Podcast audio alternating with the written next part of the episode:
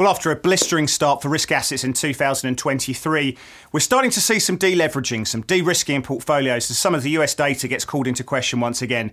Three weeks into the calendar year, and the playbook looks like it's shifting. Blake and I discuss all these factors in the trade off.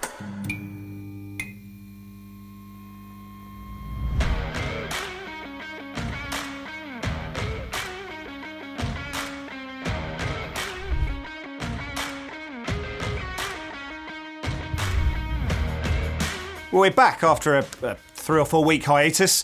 This is the trade off. My name's Chris Weston, I'm head of research here at Pepperstone. Two seconds. I'm going to be joined by Blake Morrow from Forex Analytics. We've missed you guys. I hope you guys have missed us too. There's a lot to unpack today in this mad world of trading. If you like the program, give us give us a like. Smash the like button where you can. Leave a comment, and Blake and I will get back to you talk about what's going on. I want to bring Blake into the program now because I just want to just get straight into it. Blake, you know, 2023 is amongst us. I'm older. I'm grey. I've got this funky new haircut. I look like someone from Westlife. I'm definitely more rotund. I'm, you're looking pretty handsome yourself. But we've taken out a lot of what's happened in 2022. I know that's a long, long time ago. It feels like a long time ago. And we're into this new stage. For me, if I'm looking at 2022 as a, as a, sort of a platform for this year, one of the things I took out was that, that, that, we moved away for money managers, away a little bit from diversification in stocks, diversification in asset classes. You know, the 60 40 portfolio didn't work. People have moved into this into this world of, of, of, of diversification in strategies. You know, you know, you can go and have your macro thesis, but you've, you've offset that by allocating some money towards trend following funds. Trend following funds had the best year, I think, on record, or one of the best years on record. They absolutely blitzed it. Momentum funds did really well. You know, mean reversion strategies perhaps less so. But you know, people were looking at at, at, at morphing out those the, the, the, diversification within their strategies uh, to try and create better returns uh, out of the bottom line. And I think that's something that's going to happen this year. I think people, you know, sort of big funds are looking at different strategies and deploying them as well. And I think that's something that everyone can do, whether you're a retail trader or you're a sophisticated trader. Um, the idea of, of, of, learning a little bit more about trend following, learning about ma- uh, momentum, learning more about mean reversion, and understanding when to deploy them at the right time and what, you know, what markets respond well to those. So for me, 2023 is a year of diversification of strategies and knowing how to master those and deploy them in the right market environment. That's for me what's really important. So, you know, what are you seeing for 2023? We're three weeks in, um, but how do you think traders are going to get their edge uh, in this market this year? What are they going to be learning? Well, it's uh, Chris. First of all, I've missed all of you. I've missed the team there at at the trade off. I've missed uh, I missed all the viewers here. So it's nice to be back here in 2023. And I'll say that my opinion is volatility is going to reign. It's interesting when in your intro you said, "Well, the theme that, that looks like the playbook's to is already shifting." I think that's going to be the theme of 2023. I think we're going to see the playbook shifting consistently throughout this year. And I think that you have to have your head on a swivel, always be watching your six behind you and and and being not married to your thesis, your macro ideas, even even your technical plans. You're just going to have to be adaptive to the current market environment because I think it's going to throw us a lot of curveballs to use that old baseball analogy. And do you remember when we talked in, in, in the playbook for 2023 last year when we when we put that out? If you haven't seen that, guys, um, make sure you do check that out. So I think there's some really relevant information. Two of the things that I talked about for 2023 was trading with trading like a ninja, being very nimble to the price moves. Exactly what you've just talked about there. But ultimately, Blake, I think we both agree having an open mind. You know, when when you know if the narrative's telling you something, but the price is telling you something, be open minded. The price is always right in that situation, and being able to react and respond, right? Hundred percent. I mean, you know, I, I came into this year being very bullish the yen, and I had to actually shift gears yesterday ahead of the BOJ and you know play both sides of the market today because it's it's what the market's dictating. You gotta you kind of got to take what you can get when you can get it, and I think you have to be extremely flexible this year. Indeed, indeed. Anyway, we're going to talk about that that situation in, in the Bank of Japan because that was a really interesting case study in trading. So let's get to it. Let's go into Very. the different subjects that are making news at the moment. Let's get into topical thunder. Like I want to talk about Bank, Bank Japan. You can see it's uh, the fourth point that we've, we've sort of brought up today. So it's a really important point. But let's talk about sentiment because we started the year on an absolute must.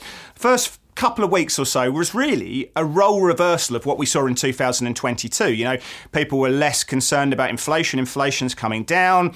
You know, China's reopening. China assets, China proxies have absolutely gone bananas. You know, Chinese equity markets have doubled. Alibaba, what a stock! I mean, it's just absolutely killed it.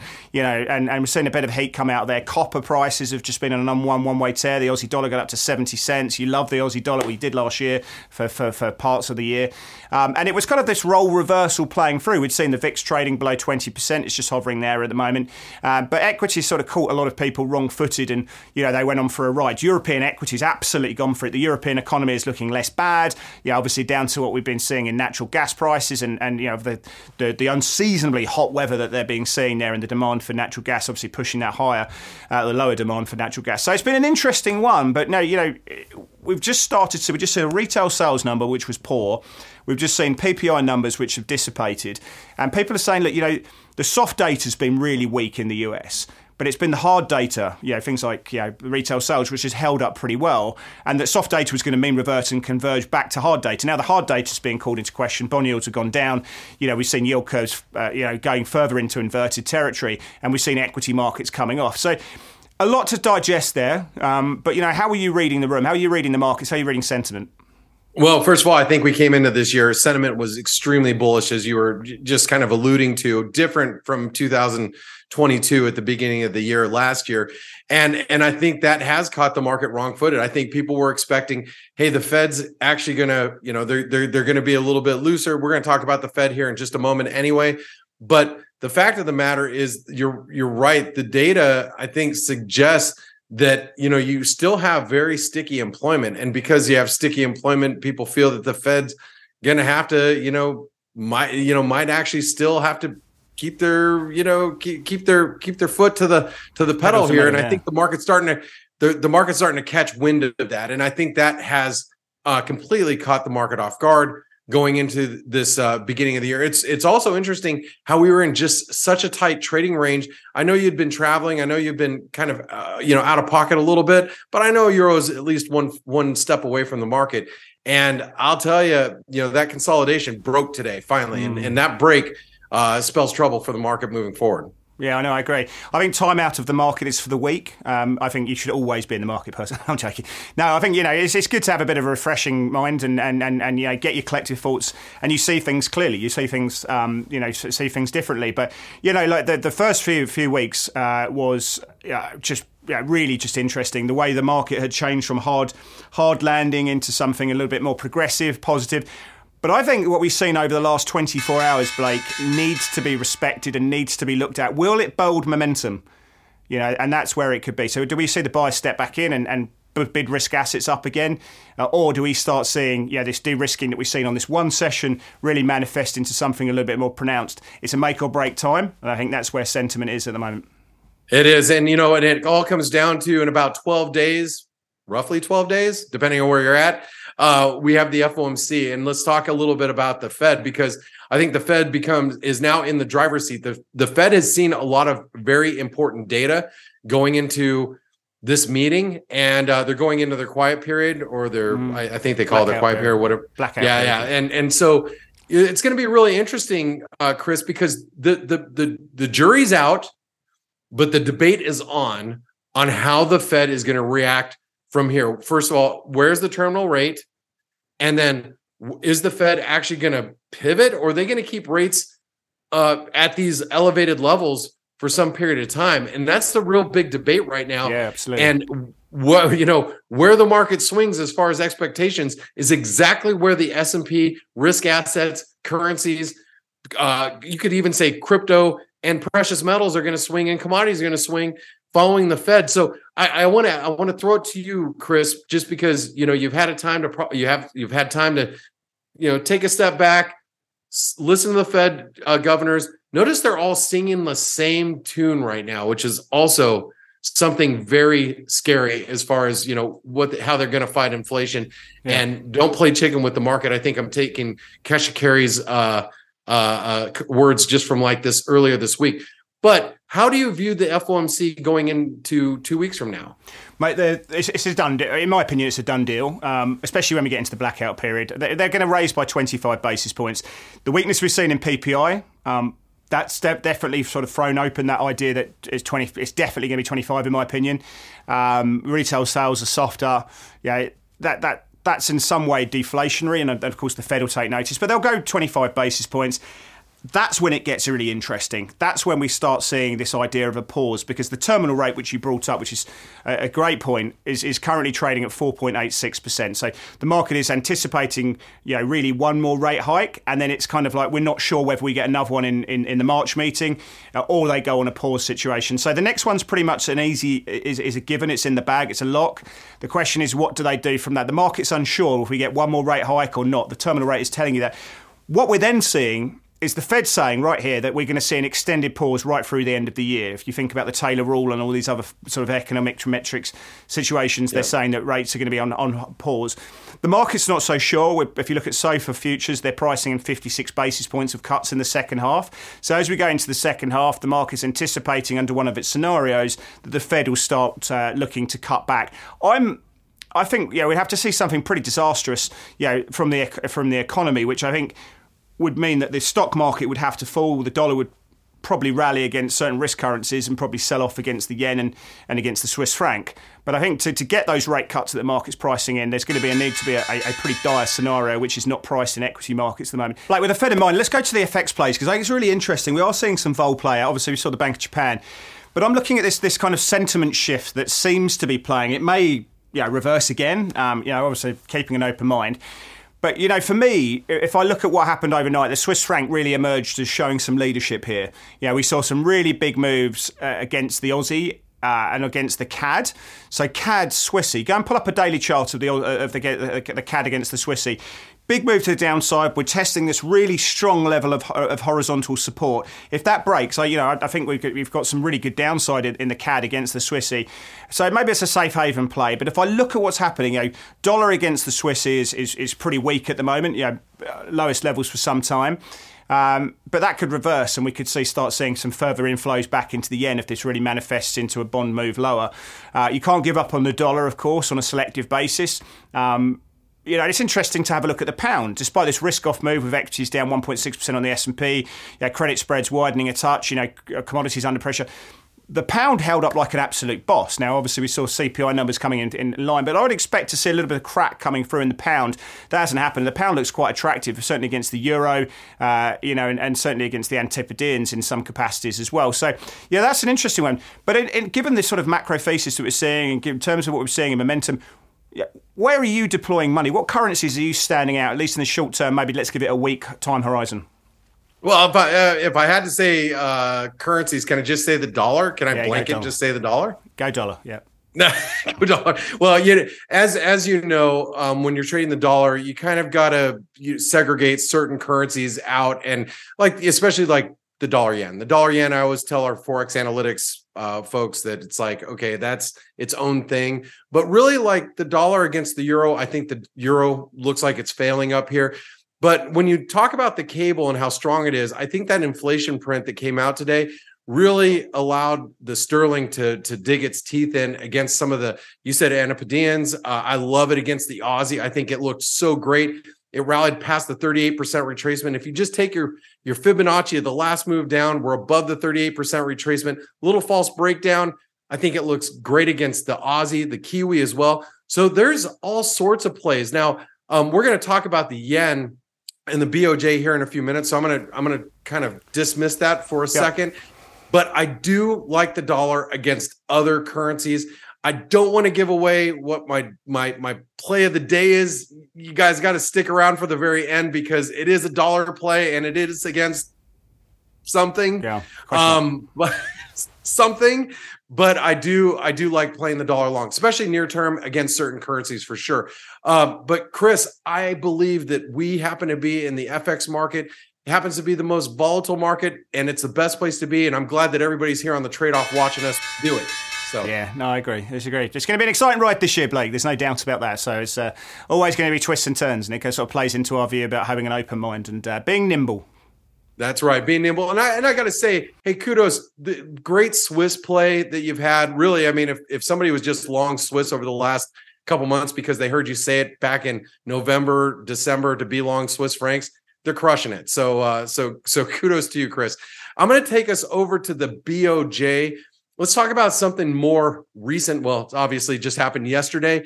Um, I guess the question I've got to ask here, Chris, is what are the next steps of the BOJ? You know, the market came in yesterday with heightened expectations that ahead of Kuroda stepping off the podium away from the BOJ in, I think it's April 2nd. Correct me if I'm wrong. April 8th, I, I, I think is.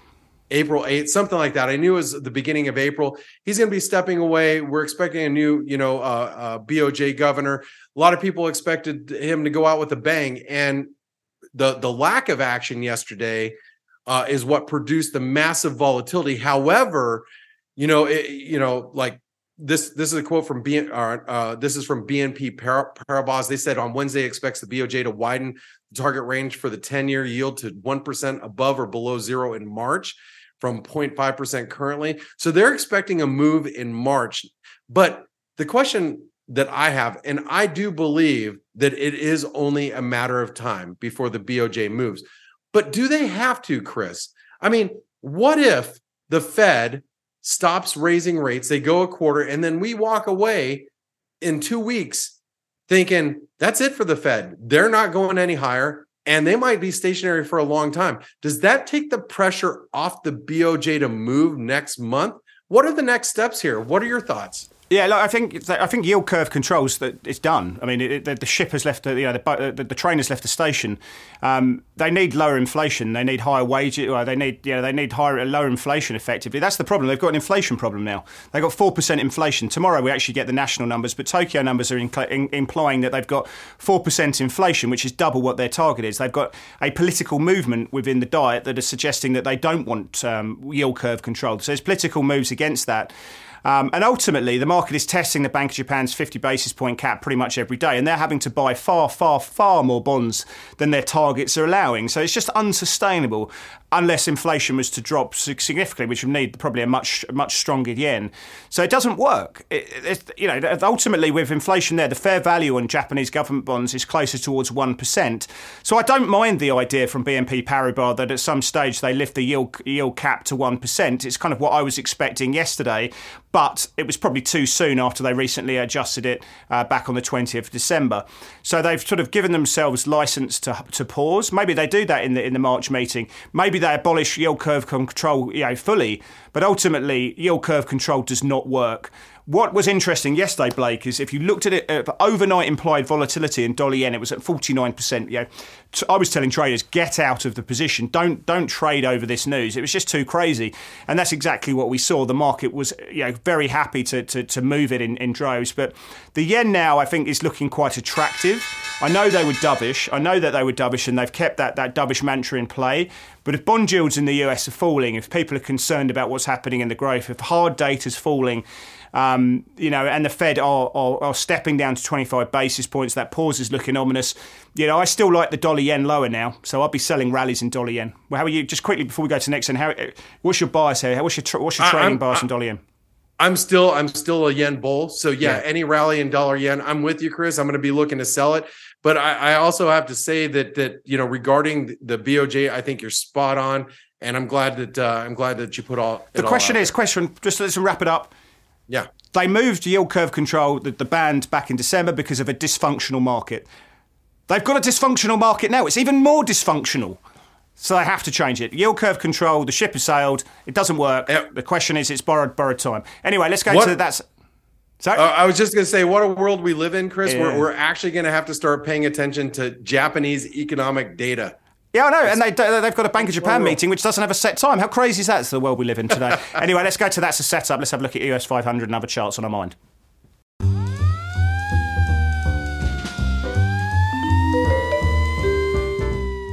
Right, a chart that's uh, really getting bandied around social media, and you know it's, it's, front of mind amongst clients at the moment. It's obviously what's happening in the US 500, the S&P 500, the uh, the Mac Daddy of indices uh, globally at the moment. Uh, you, know, you, can talk about yeah, the European equity market, which has been absolutely on fire, um, being long the DAX short the S&P has been an absolute you know absolute winning trade every day of the week. But let's have a look at this uh, this this this market here. The trend that keeps on giving, they say. Uh, we've got to the 200-day moving average, had a little bit of fail, fail uh, push above there. It's been very very unconvincing. We've seen it snap back down again.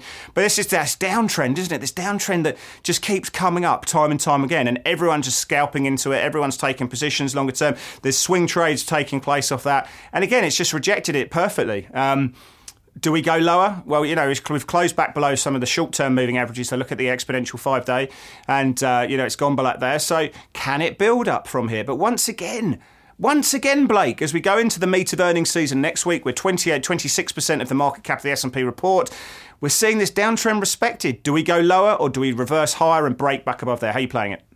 Well, I'm going to play it on the short side. I'm going to play it on the short side from current levels. But if we get too much lower from here, Chris, you know, once we get down towards, let's just call it 38 and a quarter, you know, 3,825, 3,800, the, the number, I'm going to be a little bit more nervous about playing the S&P on the short side. I think we continue to play into lower highs. I think that channel, that's actually a channel resistance that held. It's also a, a key fib at the 618 retracement, what came in right at the 4K, 4K level you know, depending on if you were looking at futures or CFDs or whatnot, it's right around there. So I think technically it sets up for further weakness. I just, I'm skeptical to see how much further weakness we have from here without a catalyst driving us lower. But I think overall, Chris, you kind of got to play into what we well, see I, and what we I think, is... I think the catalyst is pretty clear, Blake. To be honest, in my opinion, and that is that bad news overnight was bad news for the market. You know, yeah. yes, okay, it's sort of uh, it, it, it, it, it led it leads the Fed to back off um, and, and, and sort of froze the, the, the pause camp a little bit higher. But the market has shown you there that, that yeah, if we are going to see a recession, that's not good for the equity markets, not good good for earnings, it's not good for margins. You know, PPI will manifest into a situation where producers are, are selling at, at, lower levels, but the consumer prices need to catch up. Until that point, their margins are under pressure. So I think what's pretty clear for me is that bad news, and we see it in the hard data, is bad news for risk. So, yeah, I think you've got to look at economics, and I think that's where a further downturn in economics, and that's what causes the stock market to go lower, in my opinion. We're watching earnings, of course, and yeah, see how that earnings goes. will through. matter. They will matter, I think, and you know, but but at the same time, everyone's positioned for quite bearish outcomes from earnings. But that said, you know, looking at outlooks, I think it's all about the data flow now uh, and looking at the forward leading indicators around that to say. So bad news is bad news for the market, I think, in that, and, and we've seen that categorically overnight. All right. Well, let's uh, let's turn our attention to Bitcoin. And I know this is yours and my favorite crypto to trade, but I'll tell you, being long was the place to be a couple of weeks back. You know, come come around the holidays and and New Year's, it set up for a really nice breakout to the upside. That that pierce of that descending trend line, you can see it's in green. We broke above the 200 day moving average. Momentum spike. Relative strength is way overbought right now. Yeah. Horizontal resistance is holding. The 618 retracement is holding. So, guys, now is not the time to be on the long side of Bitcoin. You got to let some of these, some of this, some of this buying pressure, you know, deflate a little bit. I actually like buying dips. But if you're long right now, crypto, I know there's a big wave of people just wanting to be long Bitcoin, Ethereum. But my warning here is it is not the time. But if we get a dip back towards that 200 day moving average, Chris, I might be tempted. What yeah. are your thoughts here on Bitcoin at current well, it's levels? Just, again, it just plays into our play. I mean, equity markets have had a rally, risk assets have gone on. You know, we've seen a bit of heat coming out of real rates, and, and the US dollar's sold off recently. And of course, Bitcoin just does what we talk about time and time again. There's a high beta asset. I know there's people out there who say, "Chris Blake, you don't know what you're talking about." But yeah, I mean, you know, ultimately, risk has gone on, and, and crypto has rallied at a, a, faster pace. Now, if we see the dollar rally again, if we see you know, risk coming out, uh, vols pick up a little bit, and equities turn down, I think you know you've got downside. However, looking at the chart and what we know right here, right now, if you pull up Bitcoin, which you've got, if you if you were to hone into that last candle, what you can see is an outside day. Um, and yeah. really, what yeah, I think for, in the short term, you'd be trading, you'd be range trading that between 21,600 and 20, uh, 20,360. And we're probably going to see it oscillate around there. But be prepared to square and reverse those positions because if we get a breakout of that, that's what defines that outside period. And if we get a break to the upside, yeah, you go along for that. and, and you say now is not the time, but that time will be then when we get a break to the upside. 21,600 is my upside. If we get a break above that, I'm, I'm buying. Uh, and, and, I think below 20,360, then you've got some debt drawdown. In between that, on an intraday basis, I think you've got yourself uh, a little bit of a range to trade there. But uh, yeah, obviously with outside days, and outside periods like that, you know, you're waiting for the, the market to push you in a trade. And I think you're defined by that. It's an interesting one. But uh, yeah, again, once again, it just tells me it's such a great trading vehicle. You pay a little bit more it for is. the spreads but the movement's there. Anyway, let's go into the crude market. It's a market that I bought up because I think it's trading quite well technically. I mean, fundamentally, what a story that we've got at the moment. The International Energy Agency coming out overnight saying that, yeah, with the China reopening play that we've been seeing, that they're expecting record amounts of demand uh, for crude this year. And, you know, we're waiting for airlines to really ramp up. Airlining, um, you know, tourism around the world is really going to sort of manifest into, into strength into the Q1. China obviously then the backbone of that. And, and as you can see there, we've been trading in this kind of bearish channel for some time. We've broken to the upside there. We came into horizontal resistance around sort of $83. Uh, and we've just sold off literally, literally to the T on that point there. The question is, is, is, is do I look to go short? No. The question is why? Because you know, we're holding the five day exponential moving average. All the short term indicators still heading higher. We're seeing buying pressure into that in, into those averages until they give way. Um, you know, then the the bid's still in the market. For me, it's a it's, it's a wait for that horizontal resistance to get through. The momentum takes that higher, so I'm doing buy stop orders above that red line, you know, the horizontal resistance level. Um, but until that time, I'm staying out. How are you playing this, if at all? Well, you know, I actually think it's a very bullish setup, Chris. I've, it's got, and I know it's hard to see without me being able to draw on your chart right there, but there's an inverted head and shoulder pattern. And that red line that we're coming right up to, you could call that the neckline if you want.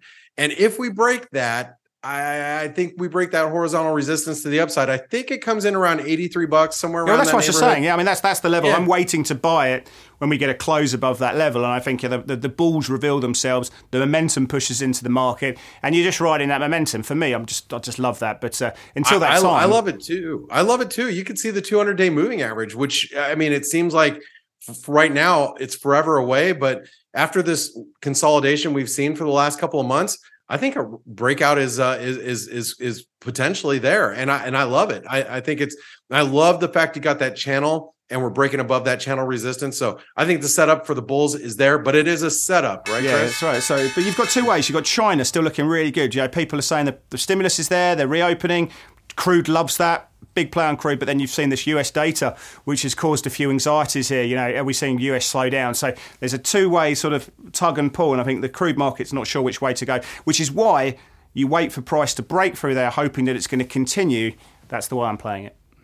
Sounds good. All right. Well, I'm going to take us over to silver, and you know, Chris, I I, actually brought a a a, a, a um Quote, this comes from Maurice Setter. Too many people miss the silver lining because they're expecting gold. See, you know, a lot of too many traders are focused on gold and they're not so focused on silver. But I'm going to tell you what, Chris, the thing about silver, it is, it is not and has not followed gold higher. We broke out of this uh descend or this ascending wedge. It was a bearish breakdown a couple of weeks ago. But what's really interesting is uh this week or this last week, we set up a potential double top and I think if we break through 2340 is the level I'm looking at. If we break 2340, we should trade back down towards 2150. I think it's a double top ascending ascending wedge breakdown, which is a great reversal pattern. And with gold looking a little little top heavy up here, around the 1900 level. I think silver's got some downside. What are your thoughts on silver at this? Well, I think you missed the. Point? I think you missed the uh, the glaring one that's just picked up, and and that is just the sheer divergence that you're seeing between that series of high highs in price up to the double top But you know, look at those. You know, the, the lower highs we're seeing um, and the divergence we're seeing in the RSIs there. So you know, if we get a break of that 50 level on the RSIs, then I think that's probably a short signal if you want to be aggressive before it's even you know taken out those, those recent lows. Um, and that was just show that we're, we're, probably seeing. So yeah, I think all the signs at the moment is this this probably wants to trade lower again. You know, it comes back into what we talked about so much last year. We don't know the future, Blake. If we did, we'd be insider traders. But what we do look at is the assessment of probability of outcomes. That's all we do as traders. We're looking at you know can it do this? So options market teaches that all day long. Um, and when I look at that chart, say to yourself, what is the probability of it going up? What's the probability of it going sideways? What's the probability of going down? And over what sort of you know, pace of rate of change?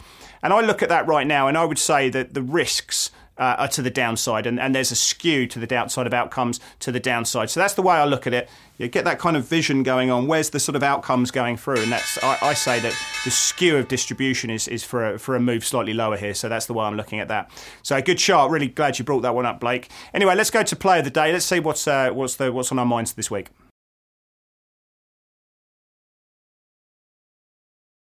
Well, uh, you know, I talked to in the FX place. I sort of teed myself up quite nicely. Good little pun because it's the Australian Open. And um, you know we've got uh, the Swiss franc looking pretty good at the moment. I'm bring the Aussie Swiss franc. It's you know we saw a, a, move up into that horizontal resistance level. We saw a failed breakout. You know we love talking about failed breaks and and and the power that comes with those. We've seen a reversal. We've seen a series of lower highs on the daily chart, um, and then we got the technical breakout. Call it a bear flag, call it what you will, but we've broken that support, that rising trend that we've been playing. I think with this rate of change that's come through, um, if we were to see equity markets continue to pull back a little bit, this de-risking of uh, of concerns that play through. The Aussie Swiss is a natural place to be. So if you think that the world's going to be a healthy place in the short term, the equity markets are going to is going to return, and uh, you know we're going to break through that downtrend that we talked about earlier. You know I wouldn't be touching Aussie Swiss. I'll be trading it from the long side. But right now the market has revealed itself. We've traded through that 200-day moving average. We've broken the trend. It feels like those risks are skewed to the downside. So I'm trading this one from the short side. Uh, I'd be leaving a sell stop order just below these lows. If it breaks through those, yeah, I think this has got some good downside. What we can see on that bottom panel, though, is the three day exponential moving average relative to its eight day. And when it crosses below there, you're seeing that the short term moving averages are crossing the, the, the, well, the eight day, the slightly longer one there. And that would usually give me a sort of a mechanical entry signal in short term. So I want to see it break through those. But at the moment, it's doing everything uh, that I like at the moment. So I quite like this one lower, Blake, over the next week or so. Nice. I like it, Chris. And uh, I'm going to take you guys over to my surprise trade of the day. Oh. play of the day. It's the uh thanks for sticking around if you did. Uh the dollar mex. But you know, I'm gonna say, and you, you notice the, the quote here, it says near term. You know, if you remember me most of 2022, I was very bullish Mexican pesos, bearish dollar mex and it has been trending lower. And I've been looking for my point to actually be on the long side. And now I am long. So I am speaking my book. I've been getting long the last two days. Daily sentiment index is extreme bullishness in Mexican pesos. We saw a big reversal today, a bullish outside day, a bullish engulfing, whatever you want to call it. And you notice how we're pivoting ahead of the February 2020 lows. Those are the lows that we had just before we took off from the COVID uh, you know, COVID lockdown spikes.